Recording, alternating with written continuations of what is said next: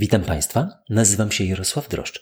Pracuję w Centralnym Szpitalu Klinicznym Uniwersytetu Medycznego w Łodzi, skąd nagrywam podcast Cardio Know-how, będący częścią akademickiego portalu edukacyjnego Cardio Know-how. Jest on przeznaczony wyłącznie dla profesjonalistów i odzwierciedla wyłącznie moje osobiste poglądy. Z pewnością spotkaliście się już Państwo z moim sceptycznym podejściem do rewaskularyzacji przewlekłych zespołów wieńcowych. Otóż brałem udział w badaniu ischemia i brałem udział w badaniu Stitch. Mieliśmy tam zrandomizowanych prawie 80 chorych w każdym z tych badań. Nie, absolutnie nie mam nic przeciwko.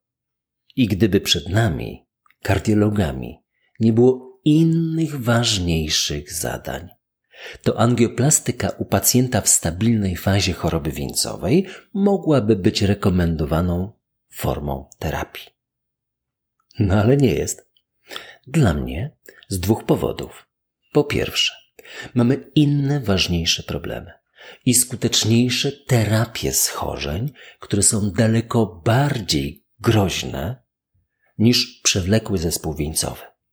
I po drugie, mamy inne, dużo lepsze i skuteczniejsze formy terapii. Lipidy, aktywność fizyczna. Jak wyczerpiemy obie te możliwości, będziemy tu idealnie zgodni z wytycznymi. To bardzo proszę. Koronarografia, angioplastyka, rewaskularyzacja to bardzo spektakularny przykład jedynie czasowego wyeliminowania wybranych zwężeń tętnic wieńcowych.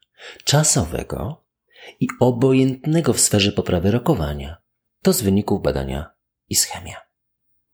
No ale w badaniu ischemia wykazano eliminację stenokardii. To prawda, czyli samych dławicowych dolegliwości wieńcowych przy utrzymaniu podobnego rokowania w zakresie ważnych kardiologicznych powikłań. Tylko, że jednej grupie przeprowadzono koronarografię i rewaskularyzację, a drugiej nie. No jak Państwo sądzicie? Jeśli pacjent zostanie poddany zabiegowi w kosmicznej scenerii pracowni hemodynamiki, widzi pochylającego nad sobą lekarza, manipulującego w jego sercu kosmicznymi urządzeniami z niebywałą precyzją, z wizualizacją tętnic wieńcowych o niebywałej szczegółowości. I na monitorze po lewej widzi zwężenie jako wygryzienia światła tętnicy, a na monitorze po prawej idealnie gładkie naczynie, idealnie gładkie naczynie dokładnie w tym samym miejscu, ale kilka minut później po zabiegu. No i widzi rozpromienioną twarz lekarza uśmiechnięte panie pielęgniarki. Czy od tego nie można stać się zdrowszym? Gdyż druga grupa była tego zupełnie pozbawiona, a obie miały potwierdzone w ischemii niedokrwienie, spekt w próbie wysiłkowej. To dlatego w obu wytycznych, po obu stronach oceanu, wytycznych przewlekłych zespołów wieńcowych, czytamy sentencję u pacjentów z dławicą oporną na leczenie i istotnym zwężeniem nasierdziowego odcinka tętnicy wieńcowej rekomenduje się rewaskularyzację, to nie koniec, celem poprawy objawów improve symptoms. I dokładnie ten efekt, efekt placebo, został przeanalizowany w projekcie badawczym Orbita 2. I o nim będziemy dziś mówić. U każdego pacjenta przeprowadzono zabieg koronarografii, ale tylko u części zakończyła go klasyczna angioplastyka wieńcowa. U pozostałej grupy, pomimo wskazań w ramieniu placebo, przeprowadzono jedynie symulację rewaskularyzacji z tym całym opisanym wyżej teatrum. Obie grupy pacjentów miały wrażenie wykonanej starannie skomplikowanej drogiej procedury naprawy zwężonej tętnicy wieńcowej, ale tylko pierwsza grupa odbyła ją rzeczywiście. No i na początku przeczytam Państwu, co o badaniu Orbita, tym wcześniejszym z roku 2018, piszą wytyczne postępowania ESC. Cytuję. badanie orbita, w którym grupę kontrolną poddano pozorowanym zabiegom, nie wykazało znaczącej poprawy tolerancji wysiłku po angioplastyce wieńcowej. Badanie podkreśla znaczenie efektu placebo w działaniach klinicznych i przestrzega przed pułapkami w interpretowaniu punktów końcowych, które może się okazać tendencyjne, gdy zabraknie odpowiedniej grupy kontrolnej i zaślepienia. Badanie orbita nie może stać się jednak podstawą wytycznych z powodu ograniczonej liczebności próby, krótkiego czasu obserwacji i mocy niedostatecznej do oceny klinicznych punktów końcowych. A całe wyniki badania orbita znajdziecie Państwo tutaj. Link jest w transkrypcie. Należy zauważyć, że między badaniem orbita z Lancetu z 2018 roku, a Orbita 2 sprzed dwóch tygodni jest wiele zasadniczych różnic. Orbita 2 jest lepsza, bo w tym ostatnim właśnie, Orbita 2, po pierwsze, włączono także pacjentów z chorobą wielonaczyniową, a nie tylko jednonaczyniową, tak jak w życiu. Po drugie, przeprowadzono obowiązkowe badanie niedokrwienia, a nie tylko oceny wizualnej zwężenia. Po trzecie, analizowano angina Symptom Score w aplikacji na smartfonie, a nie czas trwania wysiłku na bieżni wysiłkowej. No i po czwarte, wydłużono czas obserwacji z 6 do 12 tygodni. No ale po piąte, przede wszystkim odstawiono wszystkie leki przeciwdławicowe, czego nie przeprowadzono w protokole wcześniejszego badania orbita. No i to wszystko celem udzielenia odpowiedzi na fundamentalne pytanie. Czy zasadne jest przeprowadzenie rewaskularyzacji u chorych z przewlekłym zespołem wieńcowym? W sumie, jak się tak zastanowić, czy nie wydaje się Państwu dziwne, że w XXI wieku, aby uzasadnić celowość implantacji stentu do zwężonego krytycznie naczynia wieńcowego, trzeba się uciekać aż do tak karkołomnego protokołu? Przecież gołym okiem widać. Było zwężenie, nie ma zwężenia. Dwa sąsiadujące zdjęcia, bum. Nie? nie trzeba być kardiologiem interwencyjnym, nawet takim zwykłym kardiologiem nie trzeba być, nawet lekarzem też nie. Przed jest cienki jak włos fragment naczynia. Po mamy szeroki przepływ kontrastu krwi i naprawione naczynie, które przypomina to, z jakim się rodzimy. Otóż sam fakt takich cyrkowych zmagań z protokołem dowodzi, że sprawa rewaskularyzacji przewlekłych zespołów wieńcowych prosta nie jest. To zasadnicze pytanie zatem w Orbita 2 brzmiało dokładnie tak. Czy angioplastyka wieńcowa u chorych z przewlekłym zespołem wieńcowym nie przyjmujących leków przeciwdławicowych jest lepsza od placebo? Samo zadanie takiego pytania wskazuje na fakt, że autorzy przewagi rewaskularyzacji przeskórnej nad placebo nie widzą w zakresie poważnych punktów końcowych. Nie wierzą w redukcję liczby zawałów serca, obniżenie ryzyka występowania niewydolności serca, ani w poprawę przeżycia. I dokładnie tak to wygląda w świetle innych badań. Takich różnic nie ma. Tym parametrem zatem, na którym skupili się badacze, była liczba epizodów bólu dławicowego i przyjmowanych leków przeciwdławicowych, no a także czas trwania wysiłku. Włączono pacjentów, którzy spełniali trzy kryteria. Po pierwsze, mieli dławicę wieńcową. Po drugie, mieli ciężkie zwężenie w tętnicy wieńcowej. Oraz po trzecie, mieli potwierdzenie niedokrwienia metodą nieinwazyjną, obrazowaniem lub inwazyjną FFR. No i 300 pacjentów ostatecznie włączono do badania Orbita 2. Co trzeci z tych, z 900, którzy spełniali powyższe kryteria, dominowała w tej grupie włączonej klasa CCS 2 i 3, po 150 w każdej grupie, aktywnej perwaskularyzacji placebo, procedura SHAM. U wszystkich przeprowadzono koronarografię i angioplastykę, z tym, że u połowy była to angioplastyka symulowana, przypomnę. U wszystkich a wszyscy chorzy dzień w dzień raportowali dolegliwości wieńcowe związane z wysiłkiem, liczbę przyjmowanych leków. No, przeprowadzono liczne badania i potwierdzono, że kosmiczna technologia współczesnych interwencji wieńcowych w przewlekłych zespołach wieńcowych zmniejsza liczbę bólów dławicowych i wydłuża czas wysiłku. I obie wartości są istotne statystycznie. No to dobrze, że w końcu po wielu staraniach potwierdzono, że angioplastyka wieńcowa poprawia wydolność wysiłkową i zmniejsza liczbę dławicy. No ale dla mnie wnioski płynące z tego projektu badawczego Orbita 2 wyglądają następująco. Będzie ich 10.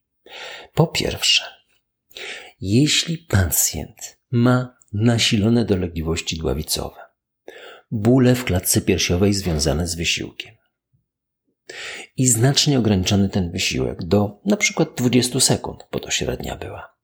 Jeszcze jak ma ciężkie zwężenie w tętnicy wieńcowej. A ponadto ma jeszcze potwierdzenie jego istotności metodami fizjologicznymi. To rzeczywiście warto przeprowadzić angioplastykę wieńcową, gdyż dolegliwości się zmniejszą.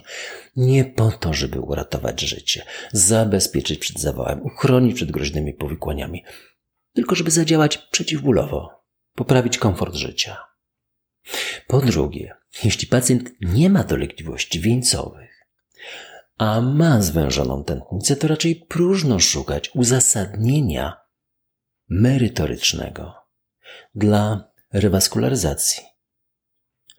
Poza uzasadnieniem emocjonalnym i poza merytorycznym.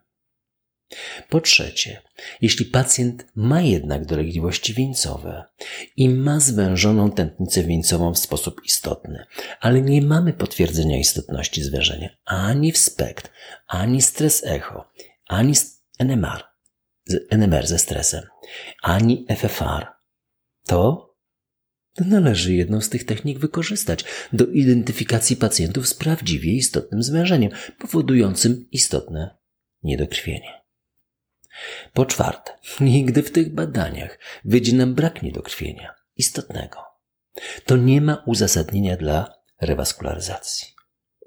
Po piąte, no wróćmy jeszcze do pacjenta z dolegliwościami wieńcowymi, dławicowymi. Gdy nas pyta o zasadność koronarografii, a my widzimy go i definiujemy nie jako ostry, lecz jako przewlekły zespół wieńcowy, to wolno nam, możemy jedynie powiedzieć, że niezależnie od przeprowadzonych dalszych badań, nawet inwazyjnych, mamy większe prawdopodobieństwo, że nie warto przeprowadzać rewaskularyzacji. Tak też mamy u dwóch na trzech pacjentów, a u tego jednego na trzech angioplastyka wieńcowa życia mu nie uratuje, przed zawałem go nie uchroni, lecz zmniejszy dolegliwości bólowe związane z wysiłkiem. Szóste. A zmniejszy nie do zera lecz do wartości niższej statystycznie. Lecz one u części chorych pozostaną, no będą rzadsze i pojawiać się będą później podczas wysiłku. Po siódme, możemy, to bardzo ważne, możemy w świetle najnowszych wyników wielośrodkowych badań klinicznych i wytycznych, to stan na połowę listopada 2023, i globalny zasób profesjonalnej informacji z najnowszej kardiologii. Pacjenta z wysiłkowymi dolegliwościami w klatce piersiowej prowadzić zachowawczo, świadomie rezygnując z koronografii, nie bojąc się konsekwencji prawnych. Niektórzy tego nie rozumieją. Po ósme, rezygnacja z drogi diagnostyki i leczenia interwencyjnego ma szczególne zastosowanie dla chorych, którzy mają podwyższone ryzyko powikłań okołozabiegowych, starszy wiek, otyłość, wielochorobowość, kacheksję, skłonność do krwawień, migotanie przedsionków, no, będąc ze wskazaniem do antykoagulacji. I nie boimy się odpowiedzialności prawnej, gdyż działamy zgodnie z aktualną wiedzą medyczną. Po dziewiąte, gdy te dolegliwości nie występują, a scenariusz jest nadal przewlekłego zespołu wieńcowego, to nie ma uzasadnienia dla rewaskularyzacji. Nie ma także uzasadnienia dla koronarografii. No, przypominam tu dla porządku o wykluczeniu ostrego zespołu wieńcowego, niewydolności serca, groźnej arytmii i tym podobnej. No i dziesiąta rzecz. Napomknęliśmy już o tym. Nadal Zdecydowanie zasadniczym, najlogiczniejszym, najbardziej zgodnym z wytycznymi sposobem leczenia przewlekłego zespołu wieńcowego, występujących zwężeń w tętnicach wieńcowych, obrazowo potwierdzonego niedokrwienia itd. W scenariuszu klinicznym przewlekłego zespołu wieńcowego są dwa niezwykle skuteczne, a proste zarazem sposoby. Redukcja stężenia LDL cholesterolu za pomocą statyn lub nowszych leków oraz aktywność fizyczna. Każdy z tych dwóch sposobów redukuje śmiertelność do aż od ponad 30%. No jakie było stężenie LDL cholesterolu w badaniu Orbita? Znalazłem dopiero w suplemencie. Czytam suplementy. Średnio 2 mmol na litr. 77 mg na decylitr. No, to znaczy, że połowa miała jeszcze wyższe. A wytyczne mówią o 1,4 mmol na litr, 55 mg na decylitr, a nierzadko 1 mmol na litr, 40 mg na decylitr. I myślę sobie, że gdyby tak rzeczywiście obniżyć LDL poniżej tej granicy, z wytycznych, wyniki byłyby może inne? Na pewno pacjenci mieliby niższe ryzyko powikłań naczyniowych. I tu widzę przestrzeń do poprawy. Autorzy w podsumowaniu badania wskazali na dwa równocenne sposoby dla dłowicy piersiowej: leki przeciwdłowicowe oraz rewaskularyzacja. Po obu możemy się spodziewać ustąpienia części z dolegliwości, części, gdyż nawet po skutecznej rewaskularyzacji część dostanie, część dolegliwości pozostanie. Ja dokładam do tego zdecydowaną konieczność skoncentrowania się na celach terapeutycznych. LDL cholesterol, aktywność fizyczna. A może agonista GLP-1? Mówiliśmy o tym tydzień temu.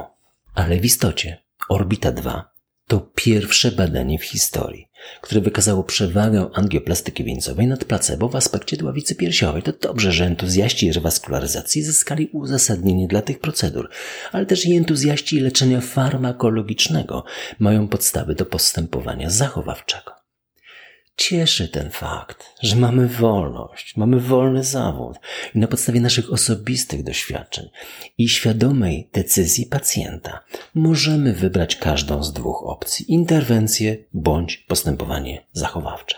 I nie musimy się czuć przymuszani do żadnej z tych opcji. A informując chorego, możemy wspomnieć o dobrym rokowaniu przy wyborze każdego z powyższych sposobów postępowania.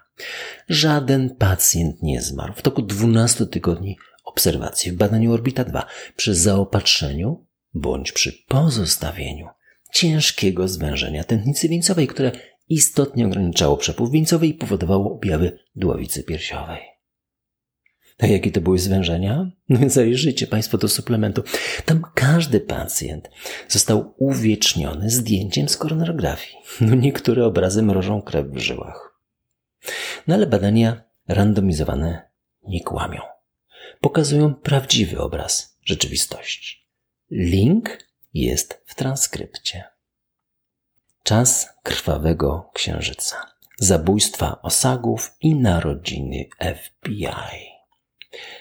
David Gran, tłumaczył Piotr Grzegorzewski, wydawnictwo WAB, WAB 2023. Oryginał pochodzi z roku 2017. Myślę, że Państwo będziecie oglądać film Martina Scorsese z Leonardo DiCaprio i z Robertem De Niro. Ale jeśli macie ochotę na prawdziwą przyjemność, przeczytajcie ten reportaż. Zaczyna się niewinnie. Nie wiem czy to dobre słowo, ginie rdzenna obywatelka Ameryki Północnej. Prowadziła się niezdrowo, to fakt, ale zostaje zastrzelona. Hmm. I tak strona po stronie odkrywamy tragedię ludzkiego gatunku, którego przedstawiciele, czasem nawet ci z górnej półki, wykształceni, zabijają. Nie dlatego, żeby przeżyć, to w tym wieku, no tym co był, nie? dwudziestym, ale aby napakować sobie kieszenie taką ilością pieniędzy, która ewidentnie nie daje się tam rady zmieścić. Nie ma żadnej świętości. Rodzina, przyjaciel, rasa, to nie ma znaczenia. Wstrząsająca lektura z ilustracją korzeni tego zła i sposobu jego identyfikacji, bo to korzenie amerykańskiego FBI. No i dalsze losy tych bohaterów w cudzysłowie. Zdecydowanie nie jest to lektura dla dzieci. Jeśli Państwo będziecie mieli jakieś uwagi, komentarze, pytania, kierujcie na media społecznościowe Cardio Know-how. Będę też Państwu bardzo wdzięczny za promocję podcastów wśród lekarzy oraz komentarz choćby jednym słowem i oceną. Thank you.